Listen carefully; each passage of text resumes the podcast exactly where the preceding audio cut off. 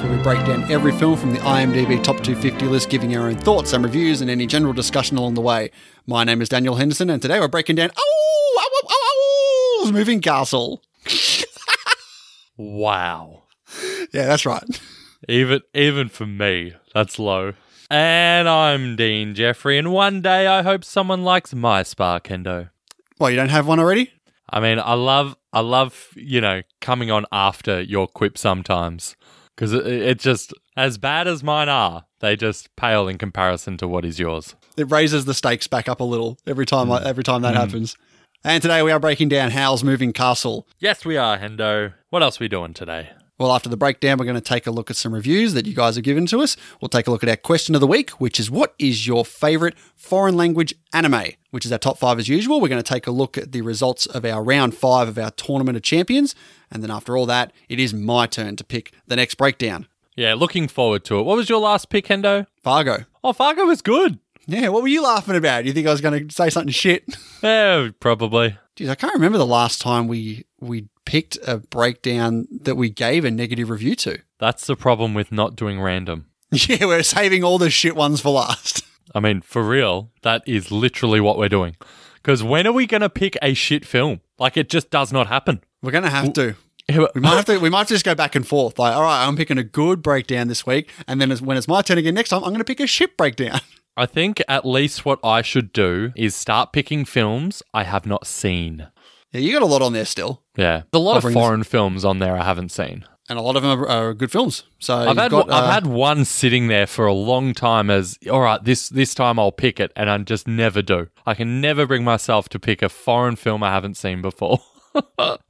You're just too scared, Dean. Come on, man up and uh, just pick it, would you? yeah, we'll see. Maybe we should do like uh, I pick, you pick, random pod v pod. I don't mind it. You know, I think I think there should be an element of randomness to it because there are like you're not wrong. We're going to end up in, you know, a year or two with 50 films we dread every single week watching. We'll end up doing you pick, I pick, random pick slash not that one. Do another random pick. Not that one. Do another random pick. We won't though. That, that's the whole point. We've got to do it Yeah. no matter what. Unless it's Indian. I was gonna say if it's Gangs of Wasseypur, I'm all for it. Yeah, I'm not watching all those Indian films. I'll give you a hot tip. All right, but before all of that, Give me the update. All right, Hendo, what's going on on the IMDb top 250? no, you can't even get it out. He's got the. Oh, I can get it out. Why don't, don't you you worry. give us the update? Uh, we have a, a very high debut this this edition of the update, Hendo. We have a little a little Hamilton making yeah, its little debut. Hamilton action. Uh, I'm I'm a little disappointed it didn't crack a top ten debut. Uh, I have to Really? yeah, I have to. I mean, it was sitting at 9.0, so I have to settle with debuting in at number 19 on the list. And I can tell you, I have no shame. I was watching this slowly get over 25,000 votes on IMDb. I actually logged in and voted for it myself. Just to you. try and help it along. Uh, How and many yeah. times have you seen it now, Dean? Oh, I don't know. What what have I logged? Four or five? I think I think you logged five. Yeah, five plus multiple multiple listens. Uh, it's I'm ve- very happy. I did see though it actually dropped down to eight point nine on IMDb. Oh, terrible, terrible. Yeah, but I'm, I'm very pumped that it's actually made it because I was speaking to you off air. We weren't sure if it was actually going to qualify, being that it's a filmed stage show, but nah, it's there. Yeah, honestly, I have seen the film since you spoke about it, and I was contemplating: do I put this in when I do my 2020 rankings at the end? Do I put this in there? Because is it actually a film or is it just a, live recording? And uh, well, definitely having it in the top 250 has lent more towards it. Yeah, it's a film. It's definitely a film. If they can put it in their list, I can put it in my list. Fucking oath. And that's all I have to say about the update. Well, that's all you have to say about the update. That's all that really matters for this week for the top 250 update. Nice. Give us the number 250 update. What's actually sitting on the cusp? Because I think it was was it a silent voice? At least some point between between now and the last time we spoke, a silent voice was sitting at 250. That's true. Yes, What what, what is there now, Hendo? it's the original Aladdin. Nice. I've actually been watching the Will Smith one a fair bit lately, courtesy of my five year old. She's It watching does not Aladdin, and you're like, just put. Hamilton on. All right, before we get into Howl's Moving Castle, just a quick reminder we will be spoiling this film from the get go, so if you haven't seen it, you've been warned. And with that being said, let's get into Howl's Moving Castle. From master filmmaker Hayao Miyazaki, the director of the Academy Award winning Spirited Away, That is ancient sorcery. And quite powerful, too. this summer, experience the epic tale of a young woman transformed by a mysterious curse. That's really me, isn't it? An enchanted moving castle This is a magic house. and the one wizard powerful enough to set her free. This charm will guarantee your safe return. Walt Disney Studios presents a Studio Ghibli production of a Hayao Miyazaki film. Hold on. This June, journey to amazing new worlds Find me in the future! aboard Howl's Moving Castle. So, Howl's Moving Castle, released in 2004, written and directed by Hayao Miyazaki, distributed by Studio Ghibli, featuring the voices of Chico Baisho and Takuya Kimura, with the English dub version. What? Here we Not go. bad? What, you Yeah, didn't no, want it's fun. I, I was surprised you went with the Japanese voices that you have never heard before in your life. Excuse me, I start. I started watching it again for a second time without the kids in its original form, so I have heard their voices. So you can shut the fuck up. How was it? I mean, it was. How, it was long fun. did you last before putting on Christian Bale's sweet, sweet voice? I didn't change it to the bloody English dub. I'd heard that already. English dub version, yes, it does star the voices of Christian Bale, Jean Simmons, Emily Mortimer, Lauren Bacall, and Billy Crystal. Yeah. One of the more accessible Miyazaki films, I think, just based on that voice cast alone. Billy Crystal is so memorable as Calcifer. Yeah, when I was watching it, I forgot he had a voice in this film, and then when his voice popped in, I'm like, "That's that's so easily Billy Crystal. You can just tell immediately who it is." Yeah. So the film tells the story of a young content milliner named Sophie who is turned into an old woman by a witch who enters her shop and curses her. She encounters a wizard named Howl and gets caught up in his resistance to fighting for the king. Music by Joe Hisaishi, who has also done other Ghibli films including Princess Mononoke and Spirited Away. I mean, has he done all the Miyazaki films?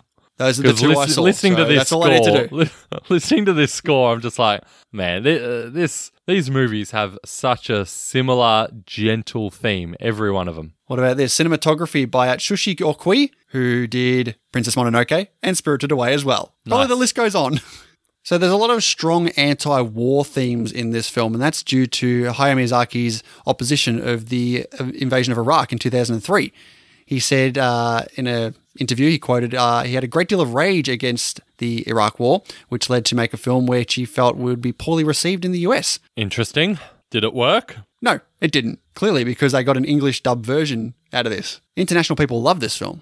Really? Yeah. Well, yay for international people. So in the Japanese version, it is uh, Chico Baisho who plays both young and Grandma Sophie, while in the English dub, it is split between Emily Mortimer and Jean Simmons. Okay. I mean, I have not seen the Japanese version. How does it work having the same voice? Maybe it changes it a little bit. It's the same person doing it. So it's the same person, but they're doing distinctly different voices. Or does Honestly, the old didn't, lady? I didn't get to that point. Does the old la- but ah, you were so let down by the Japanese version that you What turned it off. down? What are you Even talking about? Even before she's turned into a witch four minutes into this film. Are you serious? You, you know what it was? I was watching it, and on you're your like, soapbox about oh, I watched the Japanese version. "Hey, excuse me." I said I started watching it. I would have kept watching it, but you're like, "Okay, I'm ready to record." I'm like, "Ah, shit, I got to turn it off now." Bullshit. So it was actually upon seeing Spirited Away that Christian Bale immediately agreed to play any role in the film. He didn't expect to actually get the title role, but you know, pleasant, pleasantly surprised when he did. Yeah, and whilst that might sound odd at this point, you got to remember this is pre-Batman days, so Christian Bale is not a big star at this point. You know, he's the guy from American Psycho. Yeah, he hasn't done Batman Begins yet, but he certainly does a Batman voice in this film. Yes, he does. He is preparing for playing Batman apparently when he was doing this. So this film is loosely based on the 1986 novel of the same name by British author Diana Wynne Jones. Now, at the time of the film's original release, it wasn't obviously released in the United Kingdom until maybe I think it was about a year later. Uh, Hayao Miyazaki actually personally travelled to England in the summer of 2004 to give a private showing of the film to Diana Wynne Jones. It's very kind of him. It is. And she apparently loved it. Yeah, well, there are some uh, differences from the film to the novel. Apparently, Sophie actually has two sisters in the in the novel. The second one is named Martha, who was sent to be a witch's apprentice, but finds a spell to change her appearance and switch with Letty so that she can work in the bakery instead. So when Sophie goes to see Letty at the beginning of this film, it should have actually been Martha in disguise. Martha is also the character that Markl falls in love with in the book, and in the film, Martha is mentioned by the shop girls, saying that Howl ate Martha's heart, but is not shown as Sophie's sister. Yeah, I've read all that, and honestly, I don't see the point of any of that. So I'm Yeah, glad all that filler. didn't make it. Yeah, But this was released in Japan on the 20th of November in 2004, released in America on the 6th of June in 2005, with a runtime of 119 minutes, with the tagline of The Two Lived There. I'll be honest, I'm pretty sure that's the worst tagline I've ever heard. the two lived there. yes, Oh, I mean, is that like a poorly translated Japanese thing? I don't know. This is what the one that was hell there. Is that? Are you serious? Is it, are they talking about the castle? Yeah, the two of them, they live there in that castle. There's not even two people in there though. I know, it's heaps of people. Anyway, budget of roughly $24 million and worldwide gross $236 million. Holy shit! Yeah, That big is- success. That is heaps more than I expected. Only one Academy nomination that year, considering it's an animated film. It did get nominated for Best Animated Feature. It lost to Wallace and Gromit: The Curse of the Were Rabbit. Which I did see at the cinemas. So there you go. Thoughts on the film? I've Worthy of its win? I mean, I would say no. I'm pretty sure I read a very, very strong review for it, which led me to go and watch it. I'd never ever seen any Wallace and Gromit before. I Really? was, I was just like, what the fuck is this? what? I was all about the Wallace and Gromit back in the 90s. Trip to the Moon, Wrong Trousers, they're all great. Don't even know what you're saying. It's just all gibberish to you. But let's take a look at some scores here. Rotten Tomatoes critics give it an 87%, saying exquisitely illustrated by master animator Miyazaki, Howl's Moving Castle will delight children with its fantastical story and touch the hearts and minds of older viewers as well. Rotten Tomatoes audience give it a 93, a lot higher than the critics there. Metacritic, usually a bit lower for, than everyone in general. It's the same here, 80% for Metacritic. Letterboxd give it a big, big 4.2 over there. But let's take a look at the history of Howl's Moving Castle in the IMDb Top 250 list. This film kind of struggled uh, for a couple of years there. It sort of peaked into the list bang on 250 late December of 2005 and then kept going in and out of the list for the next five years. And then at that point, about late 2010, that's when it made its surge. It started gradually increasing up the list, had a big surge in around 2013, 2014. And then for the next six years, it's just been steadily making its way up to where it currently sits at number 137 with an 8.2 over 315,000 votes. Yeah, nice little trajectory up there. I'll be honest, I have no idea what you just said. I could tell. it's like cue generic response now. You're, you're like, yeah, nice trajectory. I'm like, what are you talking about? It dropped out of list. it's like, why are we even doing this? It's out. yeah, nice trajectory there. All right, Dean, let's get into it. Starts off with the old castle just having a cruise around the place. Yeah, I quite like the reveal of the castle coming out of the fog. Yeah, looks Uh, good. Is uh, now I don't really know what this means, but is the castle steampunk? Steampunk. Yeah, have you heard that word? No. Okay, let's just leave that then, because I don't think neither one of us are qualified to talk about steampunk. Well, ob- ob- obviously I'm not. but I must say, as usual with most Ghibli films, the animation looks quite spectacular in this film. yeah, it's great. Uh, yeah, what do you say? It is uh, such a Yep. well animated film. Yep, uh, Miyazaki knows knows his shit. He knows exactly what to do. Yeah, but as I said earlier, the score kicks in straight away here, and it is gentle. We see the farm life down below, and it's just, it's so peaceful. There's something about Miyazaki films, maybe not all of them, but this one, Spirited Away, Totoro, they're just such peaceful watches. Simple, like simple, and not simple in a bad way, but it's just like they're just easy watches. You just sit down and chill, have a good time. It's relaxing. It is relaxing watching this film. I'll give you that. But he's introduced to Sophie, making some hats in a little uh, little place of work there. Her place of work. I would say it's her mother's shop, is it? Yeah, she works there making hats. Well, she lives there. So, yeah, I think I think yeah, I think it's more than just her workplace. It's interesting that they all think of Howl at this point as like some bad Monster. person. Yeah, Yeah. eating girls' hearts. Yeah. But apparently uh, he only preys on the pretty girls. So Sophie really doesn't have anything to worry about. According to her. Yeah. I mean, are, are you saying like you find this animated girl attractive or I'm saying how does in a way. She thinks she's not attractive, but to everyone else, she is. I guess so. It's not like we ever see anyone being like, Ugh, get away from me, you're so ugly. Exactly, that's my point. Why do you immediately accuse me of being a anime fetish person? Well, I'm just trying to get you to admit that you have an anime fetish. that, that was a private conversation. You. Can you please stop sending me all these hentai links then? When I say off mic, it means off mic. now they've got a big uh, celebration going on, a nice parade here, and uh, Sophie gets gets caught by a couple little soldiers here being a little bit aggressive. Be honest, did you get massive V for Vendetta vibes here? No, Really, innocent young girl walking the streets comes up against two law enforcement who uh, want to have their way with her. These are Nah. some creepy, creepy guys. they are. They definitely are. I was a little uncomfortable sitting there with my kids, like, Yeah, no, I, I was the same. I had the kids there. I was like, okay, please finish this scene. They're Yeah, like, how old on. are you? I was like, oh my God, where is Howl? but we do get a glimpse of Howl's, you know, powers here where he can just flick his finger and physically control these two guys. yep. You already know that he's uh he's much more powerful than everyone else in this town. Yeah, and I love how calm Howl is in most of the film. Like, he does really exude this sort of sense of control, at least at this point. Even when he says to Sophie, like, he's just like, uh, just so you know, we're being followed, or I'm being followed. Yeah, but he hasn't really got to care about it. He knows he's going to get out of the situation. He's got these Yeah, creepy but goop, we- goop but- monsters flying after him. Yeah, but we as an audience don't know that he's just going to get out of this situation like it's nothing. We yeah, don't but know when he's that he acting can cool fly. and calm, when he's acting cool and calm, you you're pretty sure he's going to be able to get out of this. You don't know. Maybe he's suicidal. You don't know. I thought it was funny when they're flying around up top and Howl tells her to just walk. And he says to her, See, it's not hard. I'm like, pretty sure it would be hard if you weren't standing next to her. Definitely. Pretty sure she'd I be al- dead. At this point, I was thinking like they're floating up in the air, and like, does is anyone actually seeing that these two people are just floating up in the air? But uh, Miyazaki does the right thing here because when they land, they're saying, "Yeah, yeah, we saw you floating up in the air before." It's like, okay, that clearly doesn't isn't a big deal for anyone then. I mean, it's a world with wizards and witches in it. so, Exactly. you know, you've got to remember where you are, Hendo. Gene Malone voices Letty here. That's pretty random. Oh, Gene, Jean- not Gene. Jena Malone. Yeah, Jena Malone, uh, Donnie Darko. Yeah. Yeah. She's also in Batman vs Superman, Hendo. The I don't, ultimate even, I don't even know what that movie is. Did you ever watch the different version of it? Come on, no, of course not. Oh, then you haven't seen it. One BVS was more than enough for me. Yeah, it's not a Miyazaki film without some weird, fantastical things going on here, and these, you know, big black goop monsters floating around.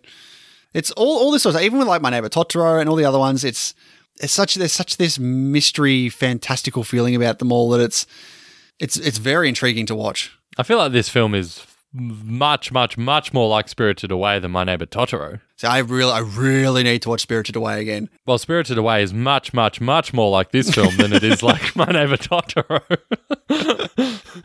there's, know, there's actual plot and stuff happening in these films. But no, we do get Letty here saying that, you know, this guy Howl must have been a wizard. They don't realize it was actually Howl that was was with her. Um, in fact, they say it can't be Howl because if it was, he would have taken her heart.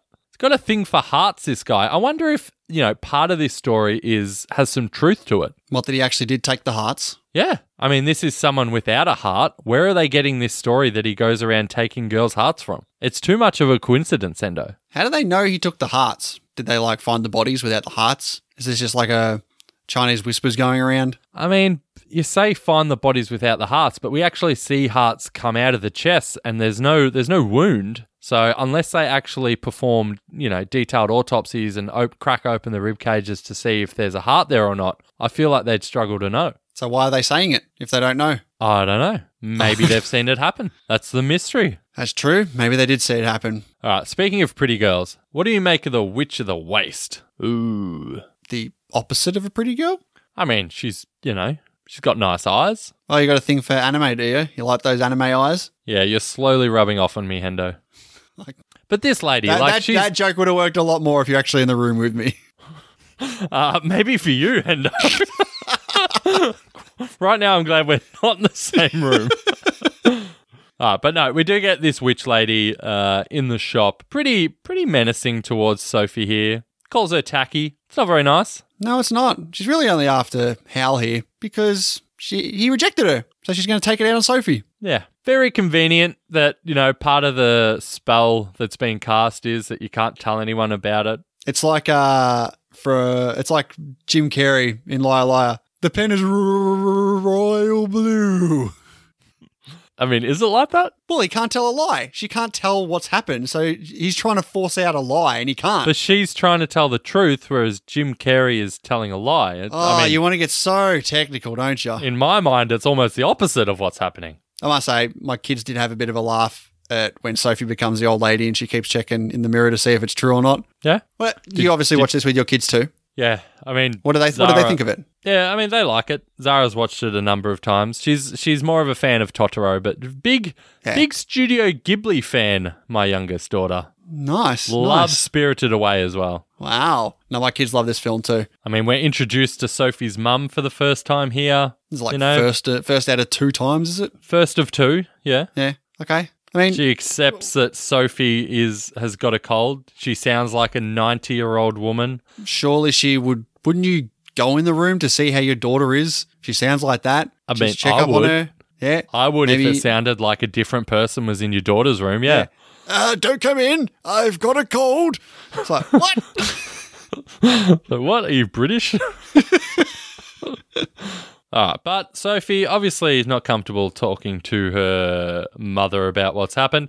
You know, yes, she can't before you jump in, but she she leaves. She's like, "Fuck this place," and she's out. I must say, apart you man, from you must have watched a different film to me. I didn't. I didn't see that quote in the film. apart from the initial reaction in the mirror, she really does accept being an old lady very very well. Well, like you said, this is a, a world full of magic and mystery and that. So the fact this witch turned her into a, an old lady, she's like, okay, I got to get my shit sorted here. I got to go find Howl, get this shit She's turned back. like, at least my clothes suit me now.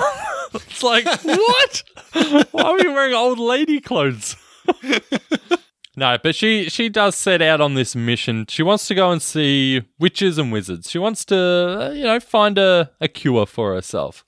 So she starts on this path, and the people who sort of lead her there on this this cart, they just say she's crazy. You know, she'll never make it alive out there.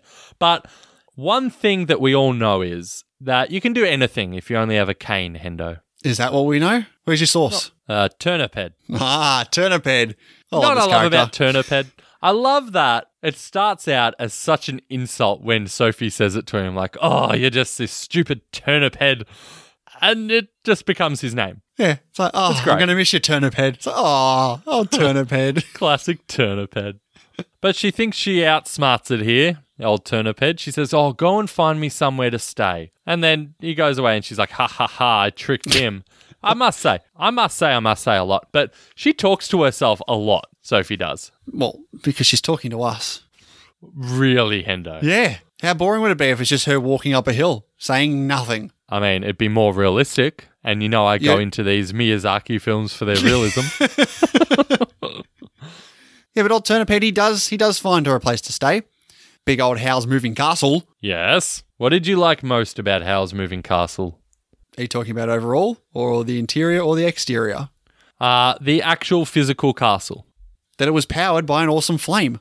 Oh, you like you like the flame power. Yeah. Yeah, that, that's fair enough. For me, I love the front door. I love that you can just turn this dial and go to different places out the same door. Okay, I thought you were talking about physical things about the castle. Yes, that would be my favorite thing too, you twat.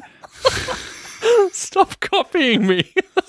I would have said that. I'm like, obviously, you- you can you- transport to different you- places. you can have the fire that powers it. I like the Billy Crystal fire, all right? I'll have the cool transporting doors.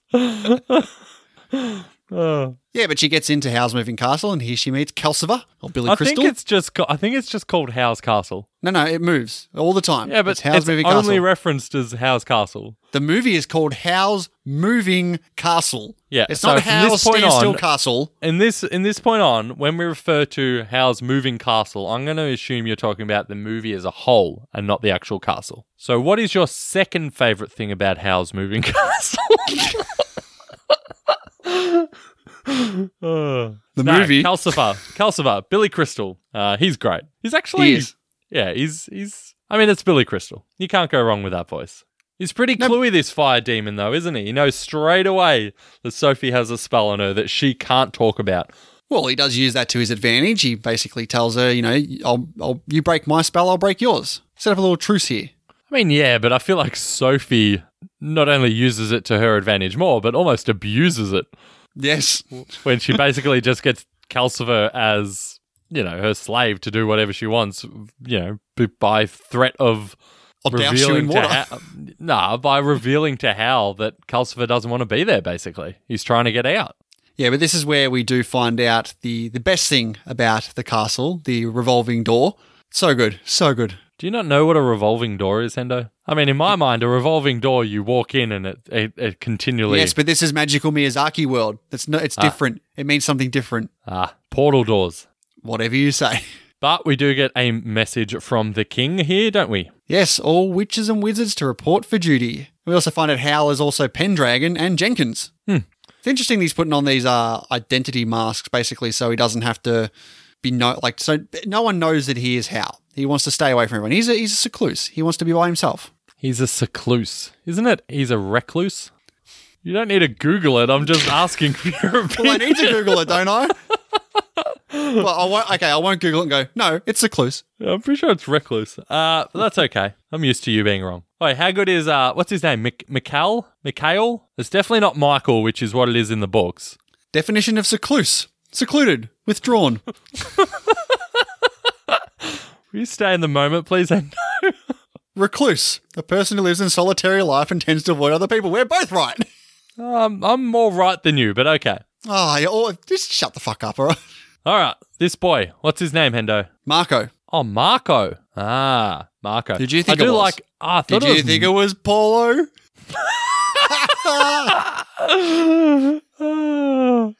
Did you say polo or polo? Polo. I want to say polo, I don't know. I think you said polo, and I was like, hang on, would have been funnier if you said polo. Uh, which I did. how good's his his beard he pulls out of his hood, Oh yeah, that was great. and his fake old man voice, which Yeah. is just the funniest fake voice. oh, hello, I'm an old man. Nah, this kid's awesome. I must say, it was at this point roughly when Howl comes back and they're having bacon and eggs and all that stuff. This is when I realized that it was Christian Bale. Really? Yeah, because I didn't know any of the voice actors going into this, and I didn't pick up his voice the first time he was on earlier on in the film. Huh. When did you pick up Emily Mortimer? When I saw her name uh, when I was looking at the trivia, She's so good, Emily Mortimer. She's in the newsroom, Hendo. I haven't seen the newsroom. what else is she in? Oh, she's in that new next Netflix film, Relic. Have you seen that garbage yet? nope. Ah, she's in Mary Poppins Returns. Yes. Match Point. Don't remember that movie. Is that a Woody Allen film? Yes, it is with Scarlett Johansson. Yeah, that's the one. I think you got me to watch that. Ah, Hugo. Just before Howl arrives, though, uh, there's this important scene, I think, where Sophie, you know, uses her leverage over Calcifer here and actually gets Calcifer to to burn for her, to cook, which Yeah, with the bacon and Mar- eggs. yeah, which Marco is just amazed at because Calcifer does nothing unless it's for Howl. Now, is that showing the connection between uh, Calcifer and Sophie here? Yeah, I think it is. I think it is. Not just the threat of, you know, honesty with Howl. Yeah. And even Howl is impressed when he comes in that Calcifer's doing something for her. But I must, I must say, it's odd how easily Sophie can just say, "Oh, I'm the new cleaning lady. I'm going to live with you now." Yeah, how's like, okay, whatevs. Yeah, not much of a recluse, is he, Hendo? Yeah, uh, still a secluse though. Yeah, we also find out here though that if Calcifer gets put out, then Howl dies as well. Yeah, which plays a big part. I Yeah, guess. we need, we need that set up. There's all these little things throughout the film as well with, you know, just hanging out in the castle. Like they're up in the mountains and You got Sophie like putting out the laundry, and Turnip Head's back, of course, because Turnip Head is awesome. So like her and Turnip Head and Marco are just like hanging out by the lake. Just, it's all good stuff. Yeah, I mean, all that stuff is just, you know, classic Miyazaki. But moving back to the plot here, Howl, you know, plays a bit of riddles in the dark with, with uh, Sophie. Asks her what's in her pocket. Yeah, this uh, wicked witch of the wicked witch of the west here, this scorch mark that she's got. I I I've seen this before. Uh, we did this for the breakdown. I completely forgot about this wicked witch of the west, and pretty shocked to, to, to find you know to see in the end that she's not really the big bad of this film. It's, can I just say it's not the Wicked Witch of the West? Hey, if she's a west, if she's the west witch, she's the wicked witch of the west. Okay, It's, it's not West, it's Waste. waste west. It's Wizard of Oz. All right. Uh, I mean, it's not. That's that's my point. It is to me. It is to me. I've written down West Witch here, so she's the wicked witch of the west. Okay, she's so she's not even described as wicked ever. She's the witch of the waste. witch of the waste. All right, blew my mind. I mean, as you said, there's a lot of scenes now of just them bouncing around in this castle with Turnip Head. Like Calcifer starts to, you know, go out because Sophie's cleaning so much, right? There's this big montage of her cleaning, and Yeah. he's almost out. And Sophie, for someone who is basically going to rely on Calcifer to cure her uh, spell eventually, which is the whole deal that she has with him. She really doesn't care if he goes out. And then Howl comes in, he's like, Can you stop torturing my friend? it's a fair point. Like, That's true. unnecessarily. Just give the guy a log. I mean, again, I'm just I'm just going through the scene by scene of my notes, and the next one is Sophie staring at the lake, saying, "When you're old, all you want to do is stare at the scenery." And it's like, yeah, that's great for you, Sophie, but I'm not sure as a viewer I'm quite there yet. you know, one of my biggest gripes with this film is its runtime. It is too long. yeah, it's close to what I say, two hours nearly. Yeah, it's one it's one hour fifty nine, obviously Yeah. with credits, but scenes like this, as you know, Miyazaki as they are, Too many feel They- like filler. yeah, there's there's definitely too much filler here. Uh, it does Children's animation issues. films, you need to keep the kids' attention, and nearly two hours, it's it's hard. It's hard to do that. Yeah, no, I agree. But we do see something happen here now. We've got Howl as a bird. What do you make of flying Howl as a bird? Bird Howl, he's all right. Yeah. Just showing off his magic. I really love the trans. I really love the transformation back to human once he goes inside here. The clawed feet transform into shoes. Not even feet. Transforms back into shoes. He's he's well attired. He's he's ready to go. He's equipped. Yeah, but he is fighting this war. What do you make of the whole war aspect of this? Uh, it, it lost me honestly throughout the whole yeah, film. I, I agree. I've actually seen this movie twice in the past uh, week, and still, like, I have a general understanding, but it's a very confusing premise. This war, yeah, and, and, considering how much of a big part the war plays in the plot, that's kind of an issue for me. and considering this is a film that's generally catered to kids, they've they've if I've got no idea about it, then bugger all the kids are going to have no idea about this. Yeah, But here's where we see Howl have a, a sneak peek at Sophie, and she's young. that and sounded she's sleeping. creepy. Only you would think that. Hmm, no comment. Ah, that sounds even creepier. Why'd you go? "Mm"? uh, yeah, obviously, no good, no good. But no, it is odd that he sees her younger self. And it's odd how often she's going to change back and forth now throughout this film. There's a lot of weird hybrids as well, where she'll have young face but grey hair a lot. Sort of makes you wonder like, did they just forget to animate all the extra wrinkles in this scene? Well, I did look up some trivia about this. Sophie in the novel is established as a witch who can talk life into things, while in the movie, it's actually left up to the viewer to realize this, apparently. Some of the moments that make her powers obvious are when Sophie rescues the scarecrow and it gets deeply attached to her, turnip head, as well as when her hair gives Calcifer the extraordinary strength even when Howl isn't around. Calcifer repeatedly singles her out, confirming that only if it is her performing the action will he be able to live on and Howl will be able to accept his heart back. Sophie is able to keep Howl's heart and Calcifer alive throughout her and her through her inherent powers. Sophie, being a witch, also has significant power over the witch's curse, only she doesn't know about it. Like we said, in her sleep when she's dreaming and during, during deeply emotional moments, when she gets upset or happy and completely in love with Howl, she turns back to her younger self, being able to undo the curse by accepting and embracing herself, giving into her own powers. Yeah, and having having known that at the end of the film and then watching it for a second time, there are so many references to Sophie being a witch. Like they flat out say often she's a witch. Yeah. Like I, multiple times. So I I mean I do buy that she's she is a witch in this. I mean I think it's pretty obvious she's not a normal person. But the problem is as well, in this universe, we don't know what a normal person's power is, whether it's anything, whether it's nothing. Like how do we know that you know, any old civilian off the street doesn't have hair that will power Calcifer. Like, we just don't know enough about exactly. this There's, world. there's so many degrees of magical people in this film and their powers that, you know, how uncommon is it? Yeah, we just don't know. Uh, I think I think it is an issue for this film. The world building is pretty weak, I would say overall. Yeah, I can agree with that. Because there's so many mentions of witches and wizards, but we really don't understand what they do. Are they born that way? Are they trained? Are they all good? Are they all bad? Is there a mixture? We just don't know. We know that there are wizards out there. There's this woman at the the castle who wants to get rid of them all, basically, and she's turned so many of these wizards into these gargoyles, basically, for you know to seek out more wizards and ultimately try and track down Howl. Now, did you get all that on your first go? I probably would have struggled to say that in that in those words. Yeah. After my first go, yeah, yeah. Ha, but let's get to my excellent. So Howl rushes out downstairs, right? And because Sophie has cleaned his room so much, he's accidentally uh, dyed his hair red, and he is livid.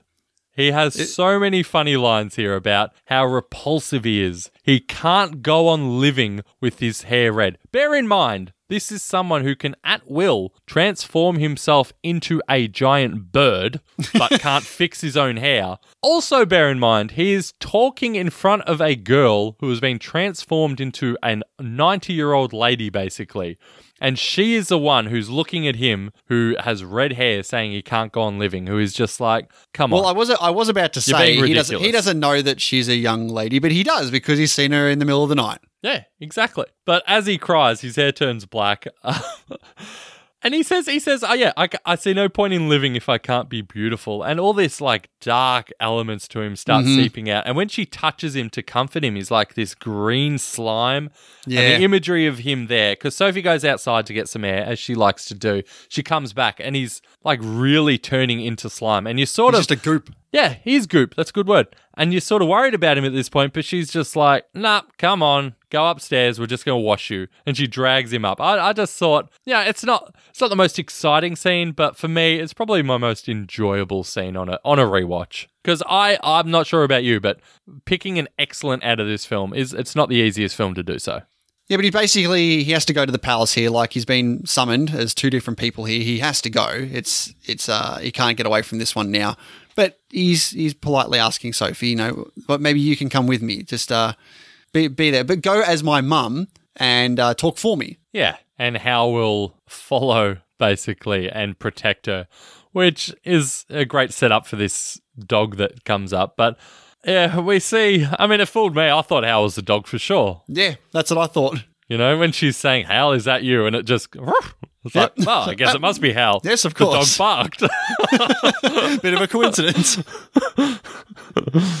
Ah, but we get the Witch of the Waste back. She sees Sophie here. She's all high and mighty with her guards carrying her around. Eh, Yeah, not, the, not for uh, long though. No, how the tables turn. Yeah, the scene of them uh, climbing up the stairs. It's a, it's an interesting one, I'll say the least. I love Sophie though. She's got she's got a lot of good one-liners here. Basically, she's just like, "Ah, if only I was younger, I could come down and help you." so yeah, you tell her, you tell her. But I mean, Sophie, at heart, she is she is a good person. Like she's far kinder to this Witch of the Waste, even before she loses all her powers than she has any right to be. The animation on the Witch of the Waste struggling to get up the stairs with the neck fat rolls and Yeah. the sweat everywhere. All the sweat, yeah. Oh, it's rough. Even for you, I imagine, Hendo. What? That's terrible. Knock it off. Hey, no judgment, mate. Yeah, hey, no judgment. I, I like anime porn, so whatever. Can we just grab that soundbite there? I like anime porn. But now, Madam Suliman has set up this trap here for the Witch of the Waste. Uh, all these light bulbs come on, shadows start dancing around, and yeah, she's no longer a, a beautiful witch.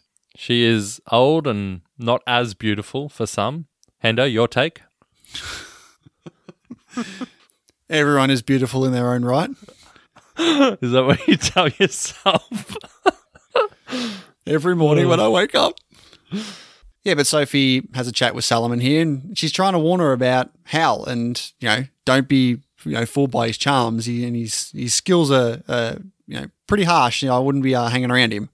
I don't know. It's an odd. It's an odd conversation because it starts out and Suliman, th- you know, allegedly thinks that she's speaking to Howl's mother, and we learn Yeah. that there's there's a lot of exposition in this scene. Yeah, there like is a if bit. you if you don't pay attention to this scene, then you're done for the this movie.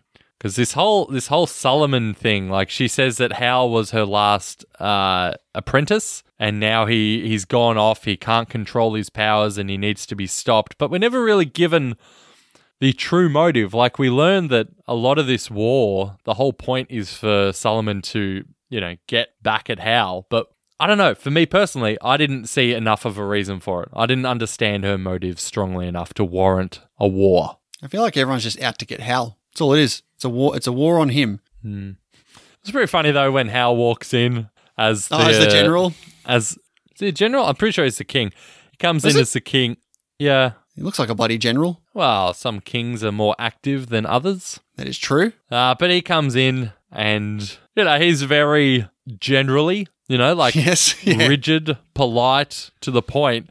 And Suliman obviously knows straight away that that's Howl. That's an imposter because when you see the real guy come in and he's an absolute buffoon, you're like, okay, never mind. The facade's over. But now we see a lot of Suliman's power now. Like she, what she does in this scene is is pretty impressive. The way she basically turns it into they're underwater, then they're you know way up high, and you've got the Witch of the Waste hanging on to Sophie and Howl here. The animation is very very good. Yeah, again, sh- again, Miyazaki showing just how fantastic the animation can be in his films. It's it's unique, it's stylized, it's uh, it's it's pretty outstanding how he can come up with these sort of ideas and these these images. Yeah, it's just it, it really does feel like you're just inside someone's imagination here. It is very, very, very impressive. But we do see how He, he for what he's worth, he protects Sophie here. He does, you know, go into bat for her. He goes off fighting while he lets her get away with with his ring. To be fair, she does defend Howl as well earlier on to Suliman, and you can see that because she turns young for a, a split second there when she's really defending him. Yeah, and Suliman comments about how she loves him. So, oh, And that's also that's also where she finds out that it's not his mum. I mean, you'd you'd hope not. but uh, Sophie does get back to the castle, uh, and when Howl comes back, he's not just his usual bird form. He's like this big monster bird form, which he does take every now and then. Yeah, this is where we get the old Batman voice. Yeah, this is where we get the growl. You can't even break your own spell. I was like, ah, what movie am I watching? DC animated films? Nothing wrong with that. But no, Howl's got to prepare to move, get out of there. Changes the entire look of the house. This was pretty impressive. The way it all changed, the animation style, kind of made it look like Sophie's first place, pretty much. Yeah, not kind of. It he makes it Exactly. exactly, like her first place. yeah, that that room is exactly like the room where we first see Sophie mending the hat. So Yeah. yeah, it's I mean it shows it shows a good side of Howl as well that he would do this for her. Like we don't really know how much it takes out of Howl, but you know, it's a it's a nice gesture for her. He also gives Sophie another present, a new a new color on his door dial. Howl's secret garden, Hendo, where she can start secret garden. she can start a flower shop if she wants to. In his secret so garden where no one there. knows. I'll start a flower shop in this secret garden. Customers, zero. No, I think the idea is she picks the flowers from the field and then sells Yes. them somewhere else.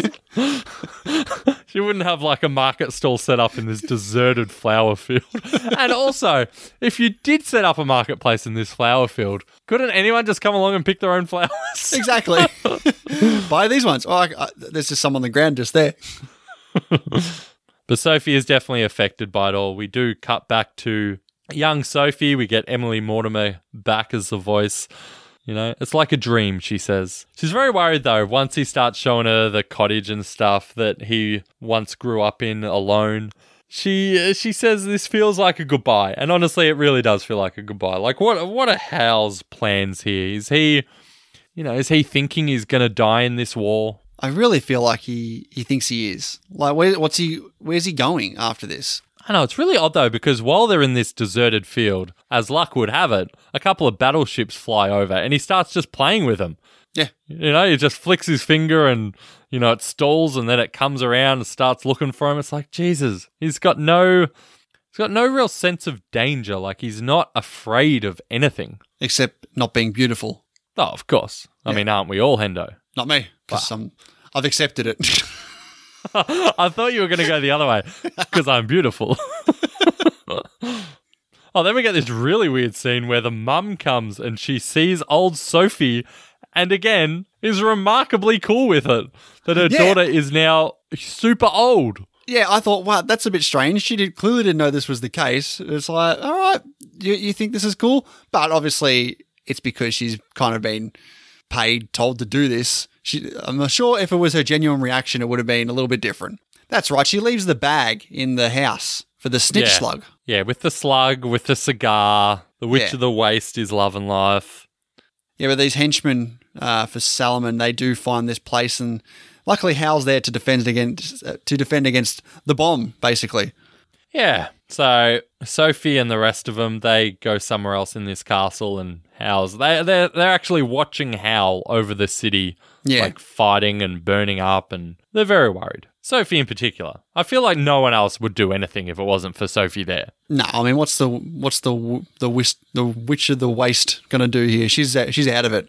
Yeah, and I got to be honest, I didn't fully understand this next bit. So Sophie wants to get to Howl, and she thinks the quickest way is to take Calcifer out of the castle. Yeah, I I'm like, what is she doing? It- was it was she trying to like bring him back because of that? I, I honestly don't know. She takes him out, and Calcifer's saying, honestly, I, I don't know what's going to happen to the castle once I do this. And it starts to implode. But once they, they're out, the first thing they do is go straight back in and get Calcifer to start moving again. It's like maybe you should never have left in the first place. Yeah, It's like it was like a trial and error. Yeah, I didn't really understand that bit. Yeah, uh, uh, poor choice from Sophie. Poor Sophie's choice. Nice. uh, but we get the Witch of the Waste, who really has only caused problems for Sophie. She Yes. takes Calcifer, because she sees it now is Howl's heart, and holds him. And, like, she's catching on fire. I don't understand how there's no sense of pain here. She's literally on fire. It's not like She's her hands witch. have have fire on them. Her body is now catching fire, and Sophie is so concerned for this witch who causes her nothing but grief that she throws water on her best friend, the fire. Douses this you. fire on to save the person who made her this way. Yep, uh, not great. No, not great at all. Pretty questionable moves here from Sophie in her old age. Yeah, the the castle splits in two. Sophie Yep. and the dog fall down the cliff. I still have no idea how she survives this. Because it's a fantasy Miyazaki world. Yeah, You're that's, I talking about a moving castle that answer. is powered by a talking flame. I mean, what does that mean? Does that just mean that the movie can get away with everything now? It's like, okay, let's have this person fall to their doom down this huge cliff face, and oh, they just stand up at the bottom. They're fine. yeah, yeah, perfect. So much so that the door is right next to them as well, that they can just Oh, yeah, transport Of through. course, of course. The portal door is uh, un- unhurt at all. So Sophie and the dog they go into this black goo. They wind up at the secret garden, but you know the trick is it's not actually present day anymore. It's it's Howl's memory. Which is my What I love so much about this scene is the fact that it's a it's basically the culmination of seeing Howl and Calcifer and how they became to be one. Like you've seen all this stuff throughout the film about how he Calcifer is the heart, they can't live without each other, they can't work without each other. If Calcifer leaves the castle, it'll crumble. He'll if Calcifer goes out, Howl will die. And seeing this becoming of these two and how it happens and the shooting stars that come down and how how when he's younger basically ingests this shooting star and out pops Calcifer and the, the swelling score that's happening when they're meeting for the first time from the viewpoint of Sophie, as well as how she's able to quickly communicate with Howl to tell him to meet her in the future. It's like it's like this big time paradox and would this have actually happened if she didn't go back in time to tell him, sort of deal. Yeah, it kind of reminds me of the Flash in Batman versus Superman Oh, when he you like just had to goes ruin to it, see didn't? Bru- goes to see Bruce Wayne. and it's like, "Ah, she knows everything. Yeah, It's like, what? which uh, amounted to nothing. But yeah, it, it is a really great scene. Uh, you know, seeing Sophie falling back into the present time, saying, "I know how to help you now. Find me in the future." It's good stuff. Yeah, completely agree. But Sophie does end up finding Howl. He's back. She kisses him. He's just kind of there, isn't he? Yeah, he's like dead inside at this point. He's this big bird monster with a human face. He's, I mean, he's aware enough to know when she says, Take me to Calcifer, what she's talking about. So, Yeah, well, he's got a bit of sense to him. yeah, at least he turns back human here. Yeah. The witch, uh, I mean, is this her, her arc now when she accepts that she's going to give away Howl's heart? That's pretty much it. who in, knows? in the in the novel, Sophie actually learns she's also she also has the magical powers, and she is the one that defeats the Witch of the Waste along with her own fire demon. Again, I feel like the novel would have a better sense of the world, you know? Yeah, Like when you say Sophie's own fire demon, like what the hell are they talking about, you know? nah, too much too much for this film. but no, Sophie forces Calcifer inside Howl's chest. She kisses the turnip head. The turnip head saves them, and he turns back into this missing prince. Yeah, the prince, which is the reason this war is still going, and now that the prince is back, the war's over. I'm just like, what? What just happened? Like, I'm pretty sure I never heard about this prince before. I watched the movie again. I'm pretty sure they don't mention a prince until this point. So okay, and even this this very odd bit where the dog is like looking into the crystal ball that Suliman is watching them all, and she's like, "Well, I guess I'll stop this Oh, war then." that's right. Because the dog was Suliman's, and he just betrays her for no reason. Just hops on that thing Yeah. with with Howl and that Yeah. be- because Yep. reasons. Yep, yep. But you know, Suliman's just like, "All right, Howl's found his true love. Time to end this silly war." It's like, what are you doing?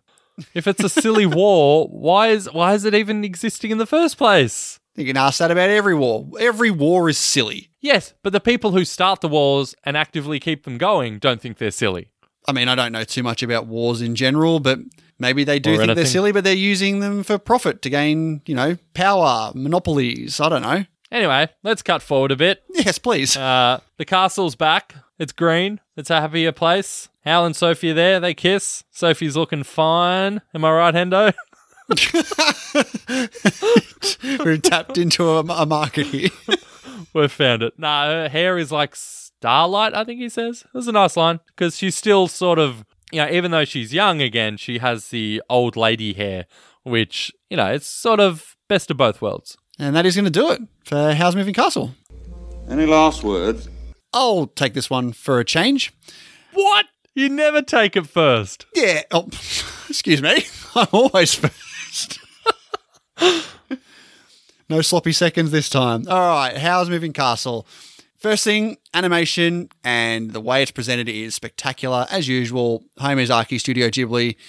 It's so bright and colorful and it's really a feast for the eyes. I can't, I can't say. I mean, I can say that about every Studio Ghibli film, but this one really stands out, especially the the design of the castle and the way it moves around, the intricacies of how it operates. I think it, it looks really good. The character of Howl, I think, is very fascinating, and uh, mixed in with the character of Calcifer as well, and their relationship, I think, is is really good. The voice acting, the Eng- the English voice acting, is really memorable, really good. Billy Crystal shines as Calcifer here. I do have issues with this film. There is a lot of stuff that doesn't get explained properly and things that just come out of nowhere that I question a lot. It's pretty long for an animation. It sort of gets bogged down in a lot of its own work here.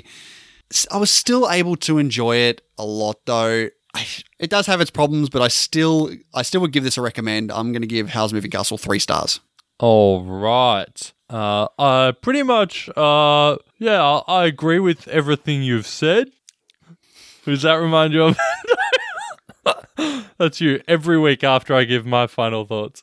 Um, no, I I'm not going to talk about the animation anymore because you already have. Uh, I really like the characters. I think they're really easily identifiable. You know, boy, dog, witch, Sophie, Calcifer, Howl. They're all really Boy, good. They dog, work really, witch. Easily relatable. Identifiable, I said. Yes, that's a boy. That's a dog. That's a witch. Yes. What's wrong with that? You can like say that about say that about most movies.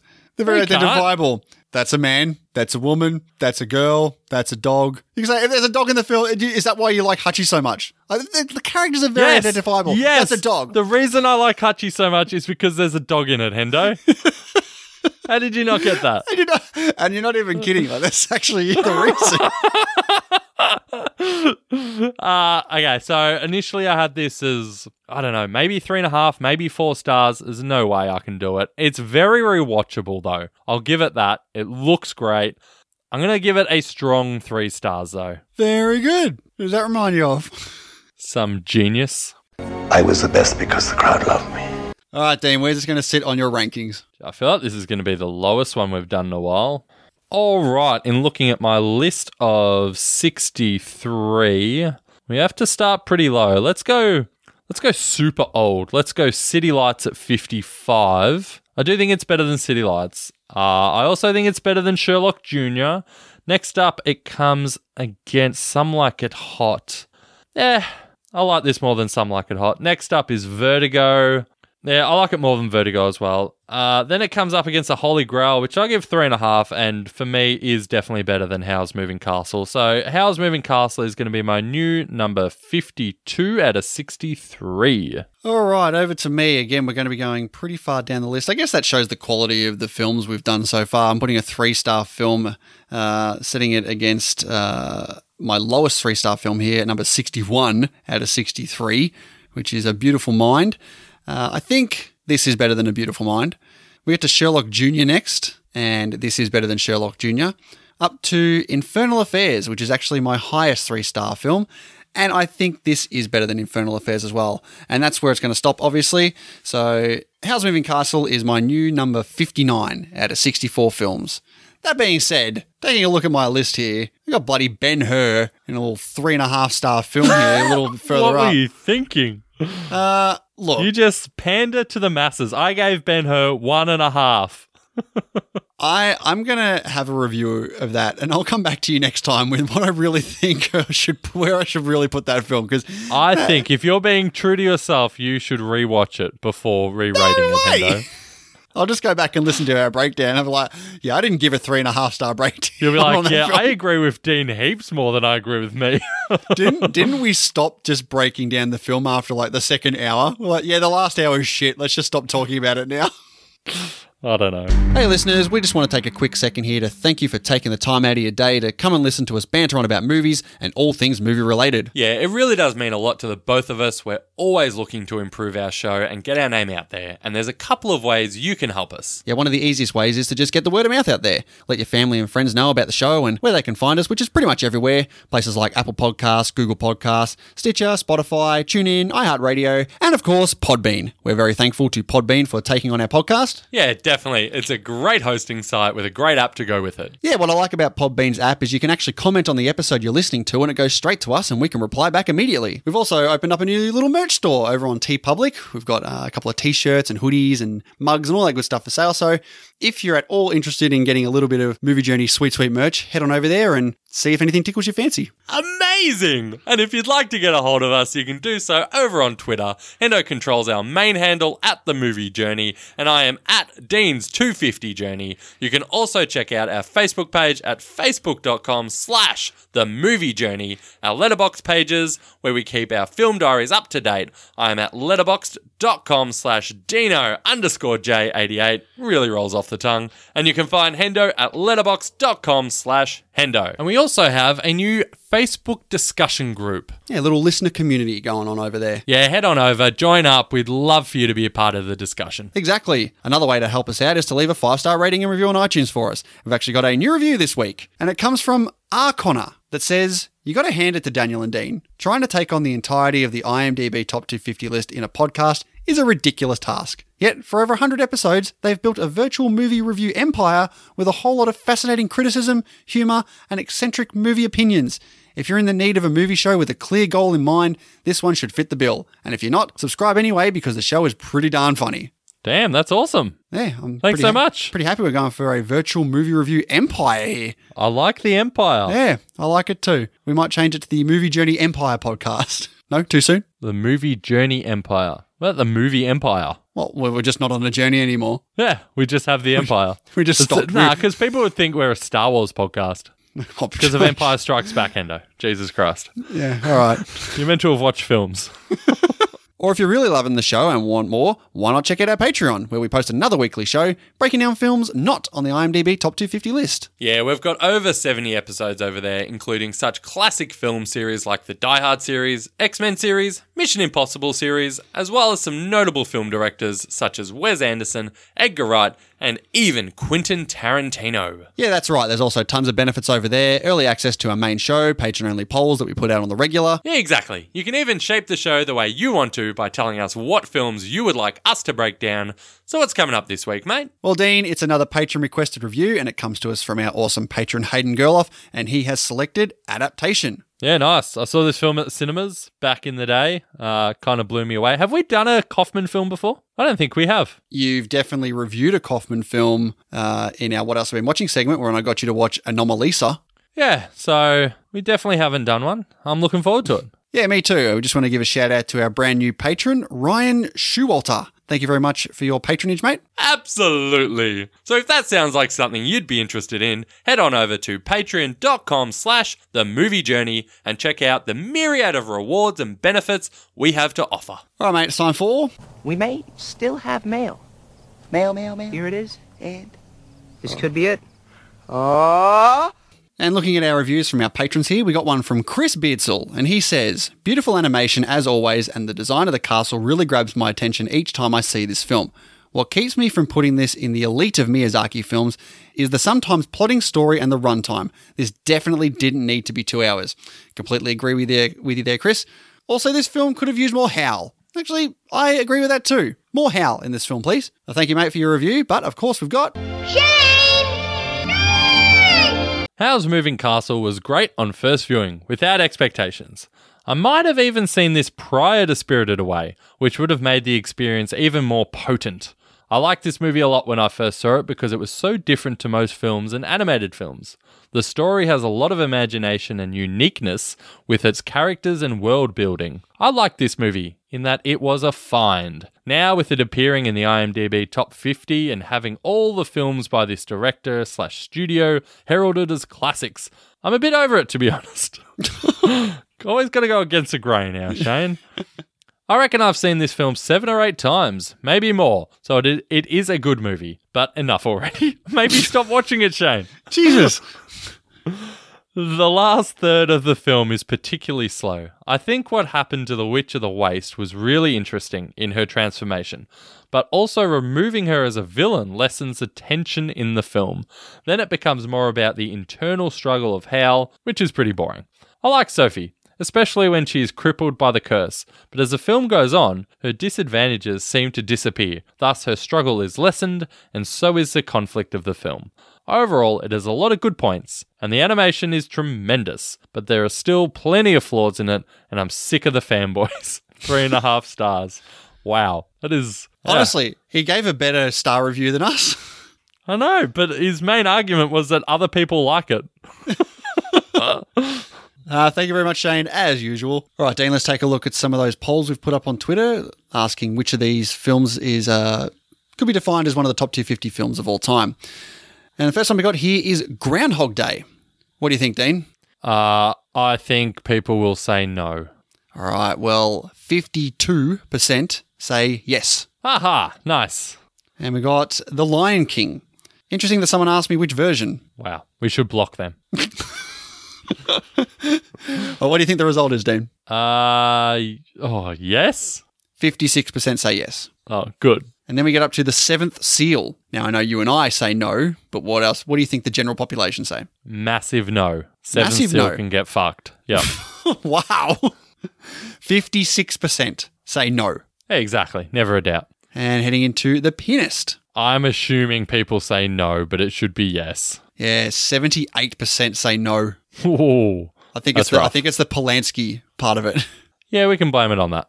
Mad Max Fury Road is next. Thoughts? thoughts. I actually did watch some of this uh, in real time, and I was so happy when it was a resounding no for a while, and then something happened, and it went positive, The- I believe. Yeah, the correct answer came in. 56% say yes. And then we're up to our breakdown for today. Howl's moving castle?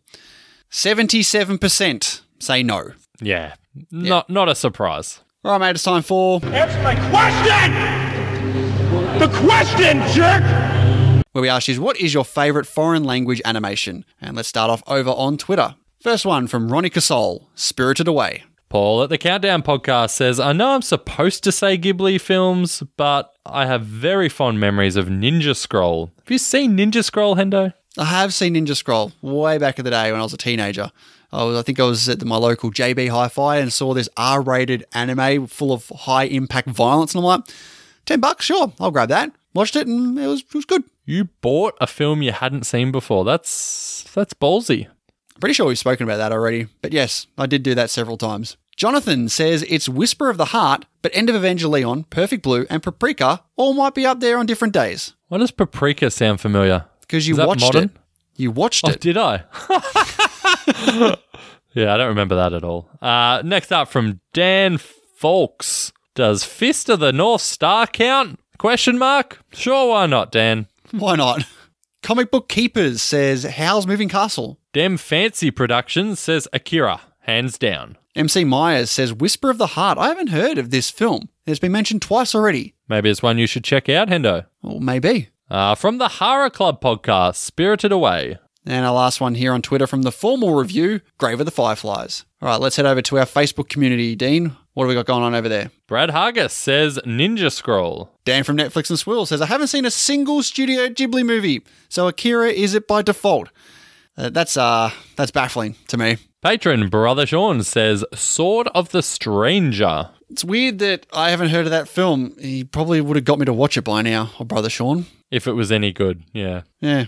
Lastly, on Facebook here from Rob Stewart, as much manga as I read, you would have think I would have seen literally any Ghibli film, but I haven't. That's two people so far who said they've never seen a Ghibli film. I didn't know they existed. I really don't think it'd be that hard to find people that haven't seen Ghibli films. I would say 95% of people I work with has no idea what a Ghibli film is. I mean, that's a little different. All right, over on our Patreon from Chris Beardsall, your name. Good pick. Good pick. Hayden Gerloff says Ninja Scroll. I haven't seen that many though. A lot of Ninja Scroll love. There is. Have you seen Ninja Scroll? Nah. Wow. All right, put that on the uh, put that on the, the list to pick for you coming up. Huncryo says Grave of the Fireflies. David Powell says Spirited Away. And lastly, on our Patreon from Luke James Human, I was fortunate enough to have seen Akira at a local art house cinema in the mid 90s. It was my first experience of anime, and despite being brought up on a wide range of cartoons and comics, this changed the way I viewed cell animation. The way that the trails of the lights on Kaneda's bike were animated were enough to cement this as my greatest foreign language animated film ever. Uh, thank you very much, everyone, for your responses. But, Dean, let's get to our top five foreign language animated films. And as usual, we'll kick it off with you. What is your number five? My number five is My Neighbor Totoro. Okay, fair enough. My number five is today's breakdown Howl's Moving Castle. My number four is A Silent Voice. Ooh, a silent voice, hey? My number four, now I was trying to get to a couple of films that would probably qualify, like uh, big name films that people have been talking about to see if they would get onto my list. And I was trying to get to at least two of them. One of them was Akira, which I didn't get to. The other one was this film, Makoto Shinkai's Weathering with You. Have you heard of this film, Dean? No. Have- Do you know who Makoto Shinkai is? We've spoken about him He's a before. Japanese guy. He made Your Name. Very good movie. Yes, and Weathering with You is his 2019 film that I just checked out recently, and it was very good. Good. My number three is Howl's Moving Castle. Ah, swap that around there. My number three is My Neighbor Totoro. My number two, and with a big jump from my number three, is Your Name. Yeah, same with me. Big jump from three to two here, but it's the re- reverse of yours. My number two is Spirited Away, Yeah, and my number one is Spirited Away. and my number one is Your Name. Now, I also put a poll up for what is your favorite foreign language animated film. Now let's take a look at the top responses here. Let's look at our top five here. In fifth place, we have My Neighbor Totoro with 9%. We had a tie for third and fourth between Akira and Grave of the Fireflies at 11% each. Number two is Your Name with 15%. And our number one is Spirited Away with 23%. What are your thoughts on those results, Dean? Yeah, can't argue with it. Uh, I haven't seen Akira, but sure, I probably should. Yeah, me too. There's this tournament. Let the tournament begin! All right, mate, it's time to find out the results of round five of our Tournament of Champions. First match here 12 Angry Men takes down a New Hope, 56%. Uh, next one, we had Psycho up against Inception, and Psycho takes it again, 56%. Now, that was the only pick different between us in this, well, from the for the rest of the tipping competition. And you needed Wow. that to force a tie for us, which you did not, because you picked Inception and I picked Psycho for that one. So bad luck, mate. You have lost to me. So when this is all said and done, I'll be throwing your movie. Fair enough. I got absolutely pants this round. I only got one right. A lot of people did. A lot of people did this round. I thought I did pretty bad. I only got two. Then I saw a lot of people getting only ones. I'm like, okay, that keeps me in the game here. Uh, next up, what do we have? Casablanca up against The Empire Strikes Back, and this one's pretty comfortable. It was The Empire Strikes Back, 61%. And our last match here was, pr- I'm pretty sure it is our closest match we've had so far in the Tournament of Champions here. Pulp Fiction against The Dark Knight. And 51% to 49%, it is Pulp Fiction that takes that down, narrowly taking it out over The Dark Knight. Yeah, surprising for me. Definitely surprising too. I did have The Dark Knight on that one. But looking at our tipping competition here, we have six people on 16 tips at the moment. And they are me.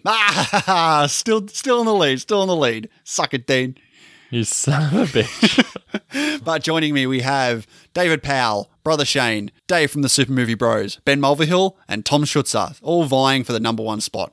So keep it going, guys. Hopefully, you can uh, get less tips than me in the next two rounds. All right, and saying that, let's take a look at the round six matches for the Tournament of Champions coming up. We've got 12 Angry Men versus The Empire Strikes Back, Casablanca versus Pulp Fiction, The Dark Knight versus Inception, and Psycho versus The New Hope. ah, some good matches there, Hendo. Yes, there is. So, what's next? All right, Hendo, let's end the suspense. What breakdown are you picking for us for next week? All right, you went with very colourful and foreign. I've gone with not so colourful and no language at all because I'm going an old black and white silent film this time. Let's go back to let's go back in time to when they didn't make any noise. It was all silent. We're going to get a bit of diversity going on here. We're always going knocking out our five star bangers. Now let's go for a middle of the road, very completely different film here. I'm not too sure if you've seen this one yet. We'll find out in a second because we're going to go with another Buster Keaton classic here. Why don't we go tackle The General? Ah, yes, the General. I, I, don't, I don't know what that is. I haven't seen it. Oh, interesting, interesting, interesting. All right. I'm very curious to see what you're going to think of this film. I've seen it before. I didn't mind it. We're going to find out what we Wow. both think next with week. That, with that ringing endorsement, I'm super excited. Hey, like you like you said, we can't keep picking all the all the massive awesome ones. We got to go for the middle of the road ones sometimes. But you know, my opinion could change coming up.